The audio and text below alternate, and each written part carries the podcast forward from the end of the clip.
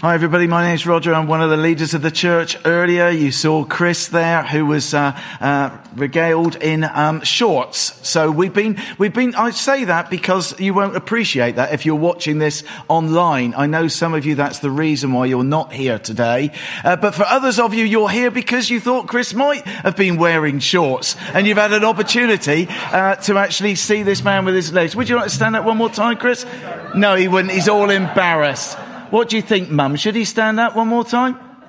Oh, you're bigger than your mother, so she's not going to overrule that. Well, it's good to see all of you, whatever your reason here for coming or for watching on live stream. It's great that we can worship God together, and it's great that we can come now to God's Word, which is what we're going to do. Did you appreciate the rain and the showers yesterday? Did you get caught in the rain or the showers yesterday? You've got 10 seconds to swap your storm stories with people that are in and around you. Go, right now. Turn and share your stories, positive or negative. Find someone you've not spoken to yet. Okay, that's round about your 10 seconds up. I dare say somebody would have said something like, well, of course we need it. It's good for the garden. And I also suggest that there was probably people that were complaining about all the sunshine that we'd had because it was too hot, were then also complaining about the rain that we then had as substitute. We're never really satisfied, are we? We've been looking at and exploring a book in the Bible in the New Testament called James, written, surprise, surprise, by James. A load of Bible scholars we've got here this morning. That's brilliant. James was the kind of half-brother of Jesus. He was writing his letter around about AD 60 to Christians. In other words, those people who follow Jesus. And as we've discovered, James can be pretty punchy with what he says. That may well be uncomfortable for some. It may well be quite unpalatable for others. I quite like it because you know what you're going to get with James. He tells it as it is. It's very, very black and white. Like the phrase I once read, which I've got written out at home, which says this: say what you mean what you say, but don't say it mean. There's a lot of wisdom in that, isn't there? Say what you mean what you say, but don't say it mean. We've called this series No Restrictions. And of course, even saying that word, no restrictions, we're filled with a bit of... But then in brackets, to putting our faith into practice. And it's really that bit in brackets that is today's focus when we get to James chapter 2. If you've got a Bible, then please do look that up. It's towards the end of the New Testament. What have we looked at so far? We've looked at who this letter was for, what it says about enduring tough times, where we see our status and our identity. We've looked at the issue of favoritism, the importance of treating people equally. And today, if James was able to sort of like give us one line, I would imagine it would be something like this: I don't give a jot if you call yourself a Christian. I want to know that that's the case by what you do. Simple as that. Very black and white and blunt. So without further ado, I'm going to invite Eve, who's going to come and read this passage to us. James chapter 2, beginning from verse 14. Thanks, Eve. Good morning, everyone. James chapter 2. What good is it, my brothers, if a man claims to have faith but has no deeds? Can such faith save him? Suppose a brother or sister is without clothes and daily food. If one of you says to him, go, I wish you well, keep warm and well fed, but does nothing about his physical needs, what good is it? In the same way, faith by itself, if it is not accompanied by action, is dead. But someone will say, you have faith, I have deeds. Show me your faith without deeds, and I will show you my faith by what I do. You believe there is one God. Good. Even the demons believe that and shudder. You foolish man. Do you want evidence that faith without deeds is useless? Was not our ancestor Abraham considered righteous for what he did when he offered his son Isaac on the altar? You see that his faith and his actions were working together, and his faith was made complete by what he did. And the scriptures was fulfilled that says, Abraham believed God, and it was credited to him as righteousness, and he was called God's friend. you see that a person is justified by what he does and not by faith alone. In the same way, was not even Rahab the prostitute considered righteous for what she did when she gave lodging to the spies and sent them off on a different direction? As the body without the spirit is dead, so faith without deeds is dead.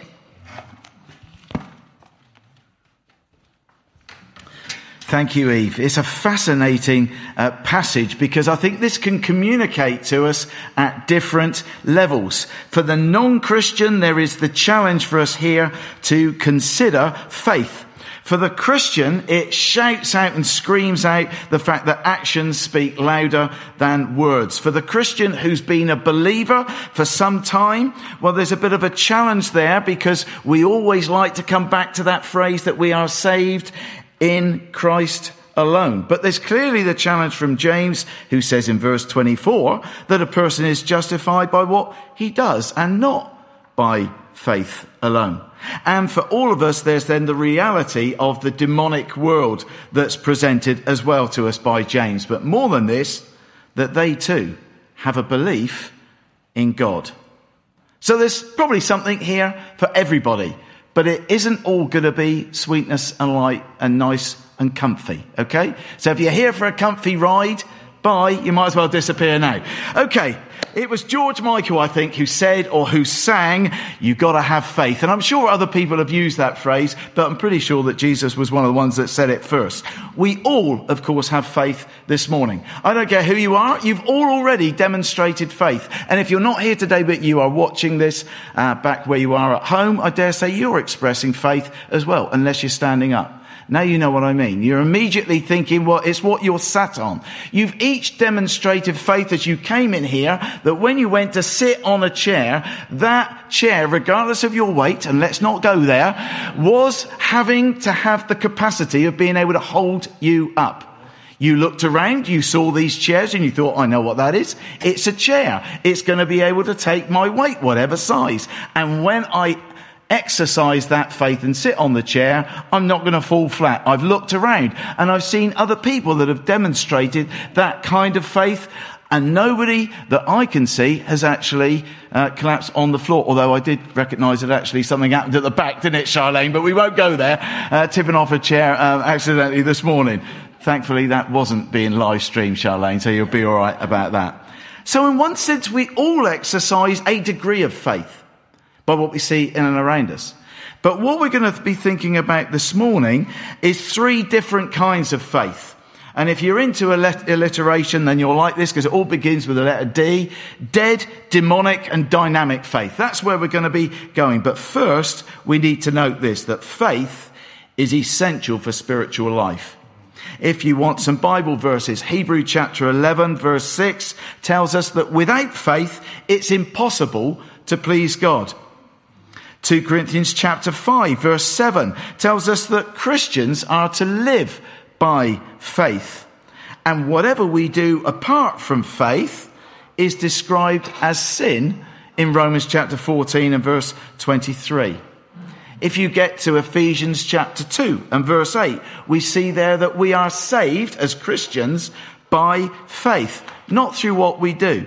That's what it means to be a Christian. Contrary to how people can sometimes assume that they are a Christian because they do good things. I'm a do-gooder, so I must therefore be a Christian. It's great. That's a blessing to others. And for believers, there is an eternal reward for that which we do. But I'm not going to go there this morning. There isn't any verse in the Bible whatsoever that tells us that through doing good things, you then become a Christian. Not one. The New Testament only ever highlights one kind of saving faith, and that is in Jesus through what he's achieved for us when he died on the cross and rose again. James is brutally declaring that if we have had that transformational experience, then it should be obvious by the way that we live our lives, by what we then do. That's where the good works bit fits in, if you like. Not to become a Christian, but rather to prove that you are one. Which is why he says in verse 18, "You show me your faith without deeds, but I'll show you my faith by what I do."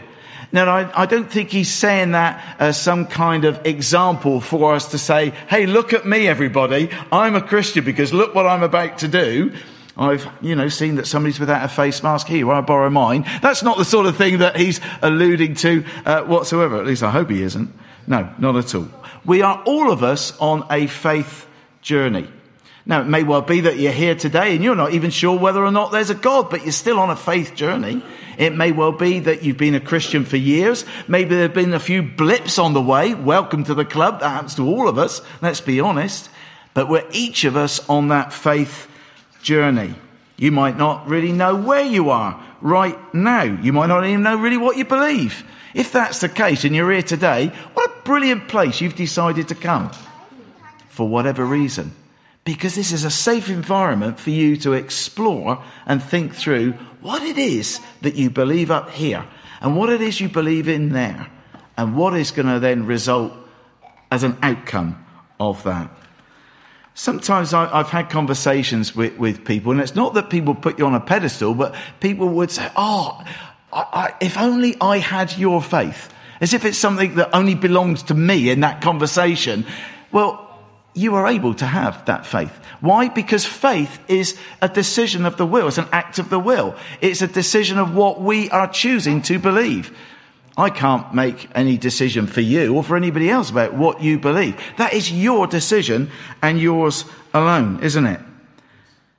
Faith is something that comes from what we choose to believe in response to what God has already done, and we've sung about that, as well as what I've already shared. And also as a result of what God has already said. And we've got that in his word. And James is a part of that. So our job as we come to this is to say, okay, God, what is it that was going on here for these believers that James was communicating to? What on earth then, scratch head, does that mean for the likes of ourselves in this year? That's what we're going to be thinking about today. So let's think about the first of those types of faith, dead faith. Dead faith is only really about words. It's head knowledge and belief, an ability to say the right things, pray the right prayers, quote the right Bible verses, but a person's walk doesn't match their talk. Verse 14, James says, well, what good is it if someone claims to have faith but then has no deeds? He said there's kind of like a bit of a contradiction there. The answer to his rhetorical question that he asked about what good is it, well, basically is that it's no good at all. He gives that example of if someone is in need of daily food and someone says, well, God, I wish you well, keep warm and well fed. It's like ourselves recognizing a need. So, well, God will provide for you, but not through me. Thank you very much. And then we walk in a different direction. That's the kind of challenge that James is issuing to people. Jesus quoted the Old Testament prophet Isaiah on one occasion, Mark chapter 7, verse 6. And he said to the religious of his day, maybe the church-going public of the day, these people honor me with their lips, but their hearts are far from me. And that's a challenge, isn't it, to think about where we fit into that. Some people would say, I've always been a Christian. Others would not necessarily see themselves as sinners in the same as others who have obviously done really bad things, as if they somehow themselves deserve to be saved. Some people believe that they're a Christian, as I alluded to earlier, because they're a good person or because they have a head belief in God. Can that kind of faith save you? Well, James is saying no. And that's the challenge, really. But he goes one step further than that. Because in verse 19, he says to his congregation, well, you believe that there is one God? And you can imagine this chorus of yes. And he says, oh, well done. That's the same as the demons then. Oh! Now that makes us feel very uncomfortable, doesn't it? Very uncomfortable. And if it doesn't, it ought to. And more about that in a few moments' time. 3 times, though, in this passage, James emphasizes that faith without works is dead, useless, of no value. Verses 17, 20, and 26. He's building on what he said towards the end of chapter 1, where he says there in verse 22, Do not merely listen to the word and so deceive yourselves. Do what it says. I wonder how many times you've been in, not necessarily this church, but any church, and on the way out, you thank the preacher or whoever's been leading and taking part. Thank you so much for that word you've brought. That was brilliant. I can now live completely the same as I was beforehand. Or maybe we've left the building thinking, wow, wasn't that such a great message for Mrs. Such and Such over there, or for Mr. Such and Such. James is saying, no, I want you to do what it says. Or you, if you're actually watching this online, you're not going to actually escape. That's where the challenge comes in. Any declaration of faith that doesn't result in a changed life is a dead faith. It's counterfeit. It lulls the person into some kind of false confidence of eternal life. Jesus was pretty hard-hitting in Matthew chapter 7. That there's going to be some surprises one day to those people, or to some people that call him Lord, Lord. And he's going to say to them one day, I never knew you. I don't know you. It's probably one of the most challenging and unpalatable phrases that Jesus uses to his hearers. He tells us that there's going to be many, not few, who are going to be surprised on that day of judgment. Why? Because they assume that they are all okay. Complacency is a dangerous thing, isn't it? Complacency at any level across the Christian church, where it's a piece of cake to turn up, isn't it?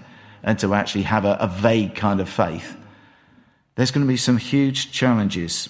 Warren Wiersbe said, no man can come to Christ by faith and remain the same any more than he can come into contact with a 220-volt wire and remain the same. Now, that's not to say if you become a Christian, you're going to get electrocuted. Don't misunderstand the illustration.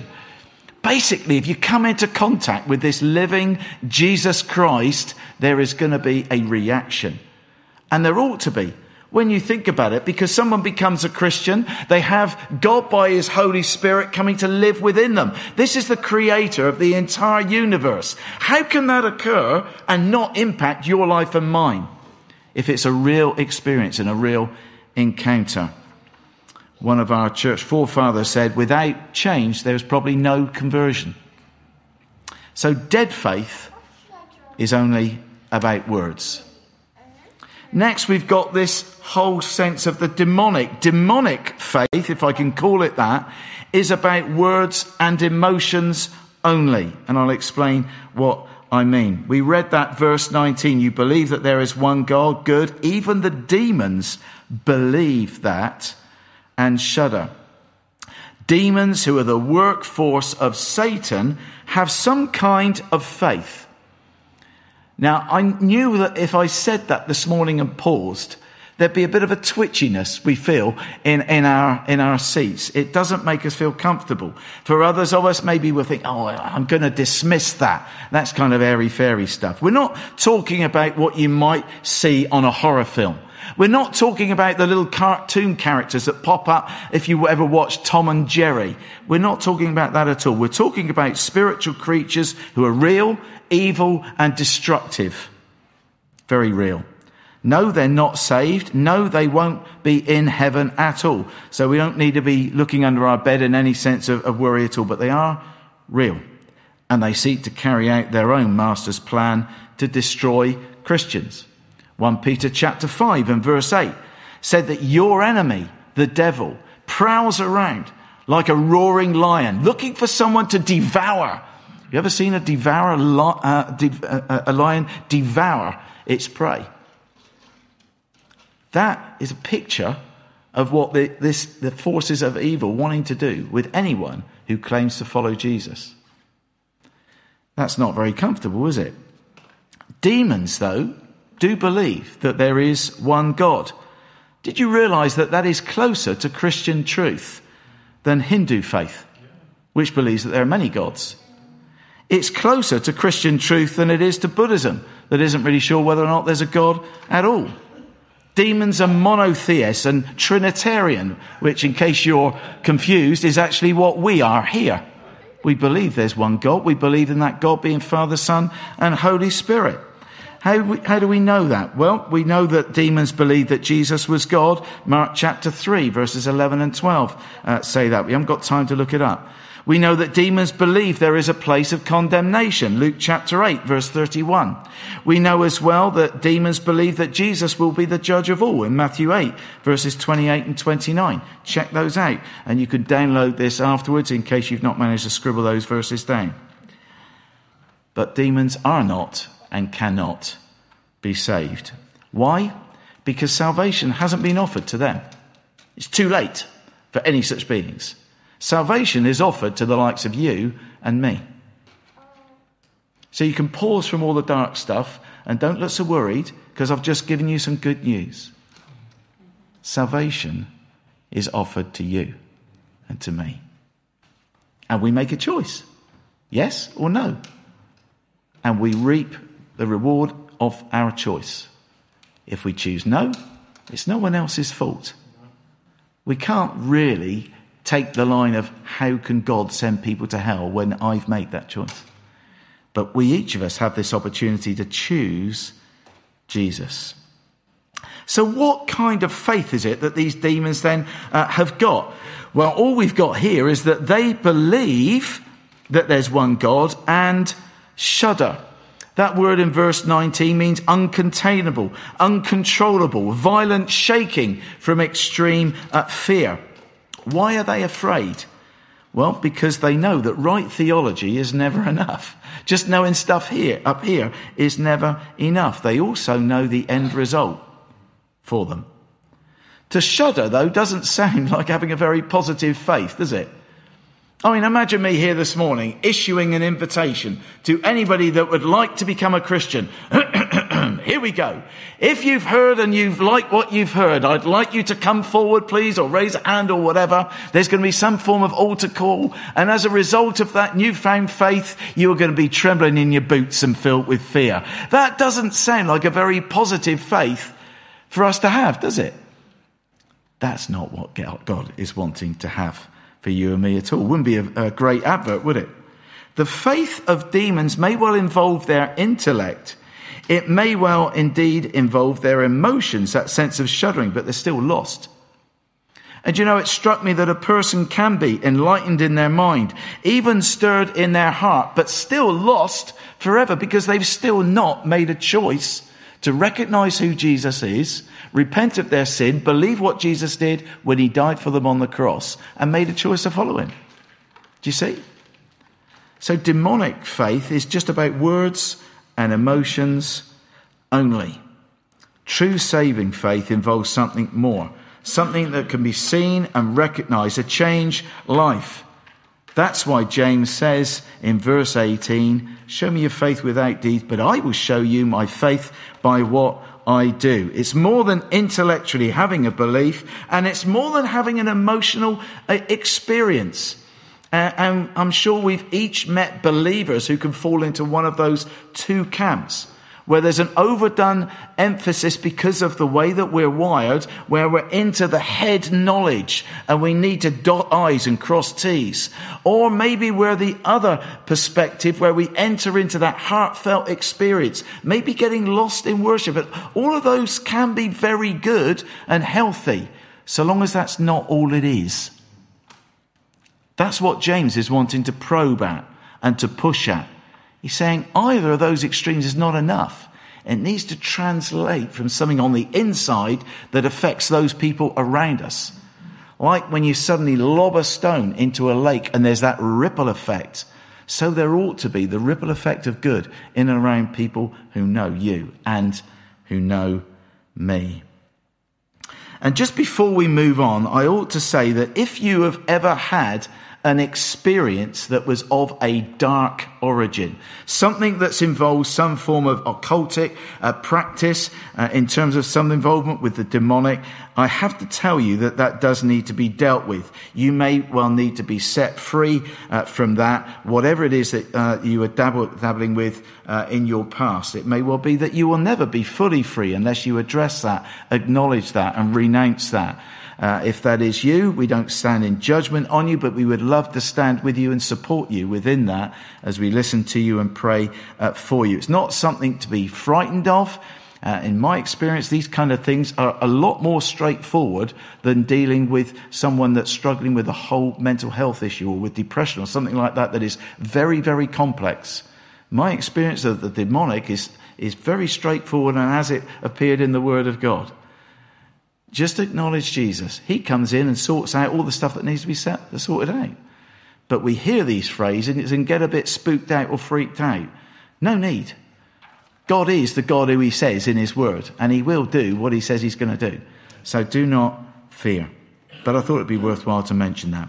Lastly, on a more positive, let's think about that fruit that James is really looking for, and that's dynamic faith, which affects our whole selves. Dead faith might touch the intellect in terms of what we say we believe, but that's probably it. Demonic faith may well touch the mind and our emotions, but there's still no transformational experience involving repentance. Dynamic faith affects the heart, mind, and the will. The mind understands the truth. The heart feels the reality of the truth. It's the will that acts on the truth. But that's the tough part, isn't it?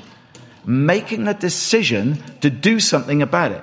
Making a decision to no longer be on the fence. Making a decision to put your faith and my faith into practice day by day. Why is that so tough? Because every single day we got that tug of war that goes on within us, haven't we? Two of us. Brilliant. I'll have a cup of tea with those two people.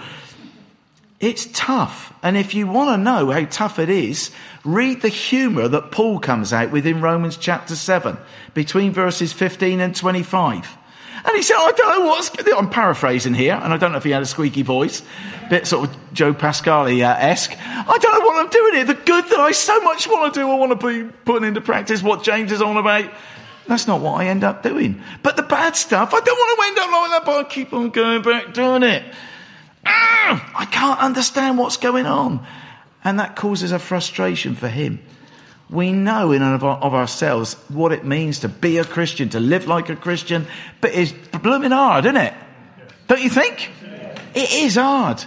And if you think it's hard and it's tough, welcome to Dorchester Community Church, because we've got a bucket load of other people who also find it really tough. If you find it a piece of cake and dead easy, this is not the church for you. I don't mind saying that, because I know the people that come to this church. And we feel okay about saying we're not okay. Most of us. At least some of the time. True faith leads to action. And hence why James then cites two biblical examples that talk about chalk and cheese. Abraham was a man. Rahab was a woman. That's no big deal in our culture. It would have been to the people that he was sharing it with here. They would have taken note of this testimony and witness of a man, but a woman? So what? His culture. I'm not saying that that's right. But notice the contrast. Abraham was the father of the Jews, God's people. Rahab was a Gentile. Abraham was a godly man. Rahab was, oh no, it's in church, I'm going to say it. Prostitute. Don't stone me! You can't stone me. God's word calls her that 5 times. 5 times. He doesn't duck away from her lifestyle. Abraham was known as a friend of God. Rahab had belonged to the enemies of God. You couldn't have more of a polar opposite of these two characters. Yet both exercised faith in God, and both demonstrated saving faith through what they then did. That's the point that James is wanting to get across. And so that he makes sure he keeps his hearers with him, he cites Abraham first. In verse 21, he says, was not our ancestor Abraham considered righteous for what he did when he offered his son Isaac on the altar? Now, aside from what at first glance looks like the promotion of child sacrifice, which it isn't, some critics then look at that verse and see a contradiction. in God's word. And I want to explain briefly why. The Apostle Paul, we've already quoted him earlier in Romans chapter 3 and 4 and in Galatians chapter 2 and 3, holds up Abraham as the father of faith, because he believed God and so was justified by faith alone. But James seems to state exactly the opposite, doesn't he? That Abraham was justified by works. To understand what's going on, we need to not take those two bits out in isolation or get upset about it, but rather we need to understand what was going on at the time, because Paul and James are citing two completely different examples with 15 years gap, roughly, in between the two. Paul, in saying that Abraham was justified by faith, is referring to events in Genesis chapter 15, where God promises to Abraham that he will be the father of many nations and that the Messiah would come through him. Genesis chapter 15 and verse 6, we read there, Abraham believed God and his faith was credited to him as righteousness. He was declared righteous in the sight of God, justified before God. This is what we read in Romans chapter 4, verse 3 and Galatians 3, verse 6. How do we get eternal life? How are we justified? Exactly the same way that Abraham was, by faith alone. But James there goes and upsets the apple cart, doesn't he? Because he then says that Abraham was justified by works. Eh? What's all that about then? But we don't need to leave it there. When James says this, when does he say that happened? When he offered Isaac, his son, on the altar. When was that? It was 15 years later in Genesis chapter 22. Abraham was justified, declared righteous by God in Genesis chapter 15. But in Genesis chapter 22, he's illustrating that his faith was proved real by what he did. James was a Bible scholar. He would have known what happened back in chapter 15 and then what's occurring several chapters later in chapter 22. And his faith was then proved real.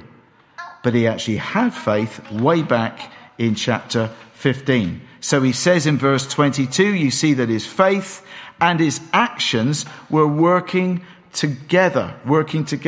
So his faith was made complete by what he did. That word complete, sometimes translated perfect in the original Greek, means mature.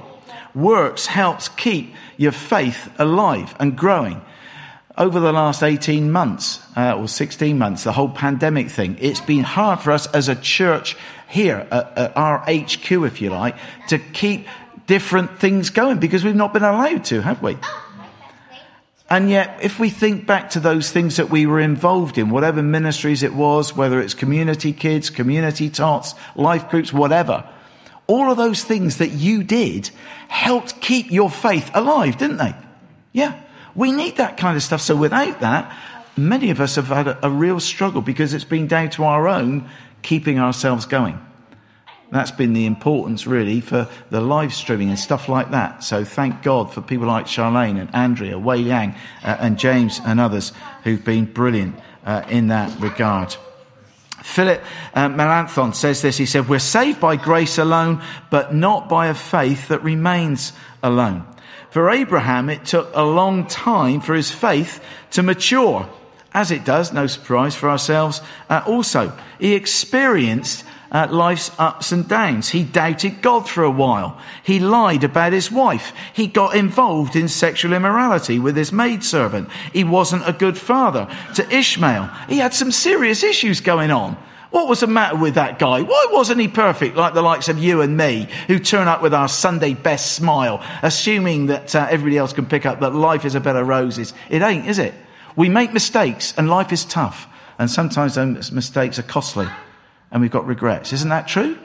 For each and every one of us. Notice the more we go on, there's more people than two now saying yes, because we realise we're on the same page. By his faith, Abraham's faith was maturing because even though he had numerous failures, he was trying day by day to walk with his God. And that all comes to light between Genesis 15 and 22. Back in chapter 15, he believed God and so was justified. But then it's not until chapter 22 that his faith had matured enough through his works that people began to think of him as righteous too. I think that's really quite encouraging for the rest of us, to know there's that sense of journey, even for people like the heroics of Scripture, who might think, oh dear, I'm never going to be anybody like him. But he also had those pitfalls and those doubts and those ups and downs. And it's kind of like God saying, come on, we're in this together. I know what you're like anyway. You can't fool me. Let's be real. Be real with God, be real with one another. We're on that sense of journey. But James is not done. He doesn't just leave it with that iconic hero called Abraham. He knew that for many of his readers, Abraham was a hero. He was the first Jew, their founding father. So James then chooses to give another example. Rahab. Here's what happened. If you don't know the story very briefly, you can read about it in the book of Joshua in the Old Testament between chapters 2 and 6. Two Israelite spies showed up in Jericho and they stayed with Rahab the prostitute. Up to you to debate why that was. They probably told her that God was going to destroy Jericho because that was what the word of the Lord had been given and give the promised land to Israel. Rahab believed what God had said. Romans chapter 10 reminds us that faith comes from hearing. We don't know where she'd been up until that point in her own journey. Maybe she then told the spies that she believed. She'd come to that point where she could say these words, I know that the Lord has given you this land. So would they then please, in return, spare her and her family when Jericho is going to be destroyed? They didn't know. They had no way of knowing whether or not what she was saying was going to be the truth. So they asked her to prove her faith, to put it into practice through her actions. They told her to protect them, to hide them, to let them escape without getting caught, to put her own life in danger by not revealing where they went. And then her family members in her house, and then to also then let down a scarlet cord from a window in the wall, and God would deliver her. And that's exactly what she did. Rahab believed and proved her faith to be real by what she did. That's why she's cited here as an example. The result was that many are saved. The lives of those two spies, her own life and the life of her family, when Jericho then fell to the Israelites. Moreover, Rahab is listed in the messianic line of Matthew chapter 1 verse 5, and also as an example of faith in Hebrews chapter 11 verse 32. Yet let's be honest, what do we know about her lifestyle? You haven't got to mention any words out loud, it's okay. 3 times in the Old Testament, twice in the New Testament, she's listed as Rahab the prostitute. You would have thought, really, that once would have been enough, wouldn't you? Wouldn't you have thought God would have understood that there would have been a time where this would have been read out in Britain, in England, where we don't kind of find those words easy to read? Yet it's almost as if God is wanting us to get the understanding that Rahab was, this was what she was, this was who she was, and this is what she did. I think that's quite incredible. He didn't say that to shame or embarrass her, but to demonstrate the potential of what God can do with a person of faith. Because you know where God starts with you and me? He starts with where you are at right now. If you are in the pit of despair, God is wanting to meet with you right there. If you walked into this building as an atheist, God knows. And there is a God, and he knows. And he's wanted to meet you right where you are. If there's something that is going on in your life that you want no one else in this room to know about, God wants to meet you there. Not to give you a slap, but to say, I love you. Come. Come as you are. That's what he did for Rahab. I think that's amazingly brilliant news. Come as you are. Oh, but I'm not religious, someone would say. Oh, but I don't know anything. Oh, but I'm scared. But I've done a lot of awful things. But I'm not living right now. Come as you are. Regardless of where we are in that journey, that's the open invitation as we come to worship God now. If our musicians want to get ready. Come as you are. Let me just let you know where Rahab ended. Because she didn't stay where she was when she chose to have faith. What happened in terms of her own journey? She left her life of prostitution. She leaves all her past gods behind. She becomes an Israelite, one of God's people who believed in the one true God. She marries a godly man named Salmon. They have a son called Boaz. And from his family tree, you get King David. And through the line of King David was born the Lord Jesus Christ, your Saviour and mine. Is that not a turnaround and legacy? Come on, let's hear it. I think that's amazing. Who knows what God might yet do through meeting you at whatever starting point you have.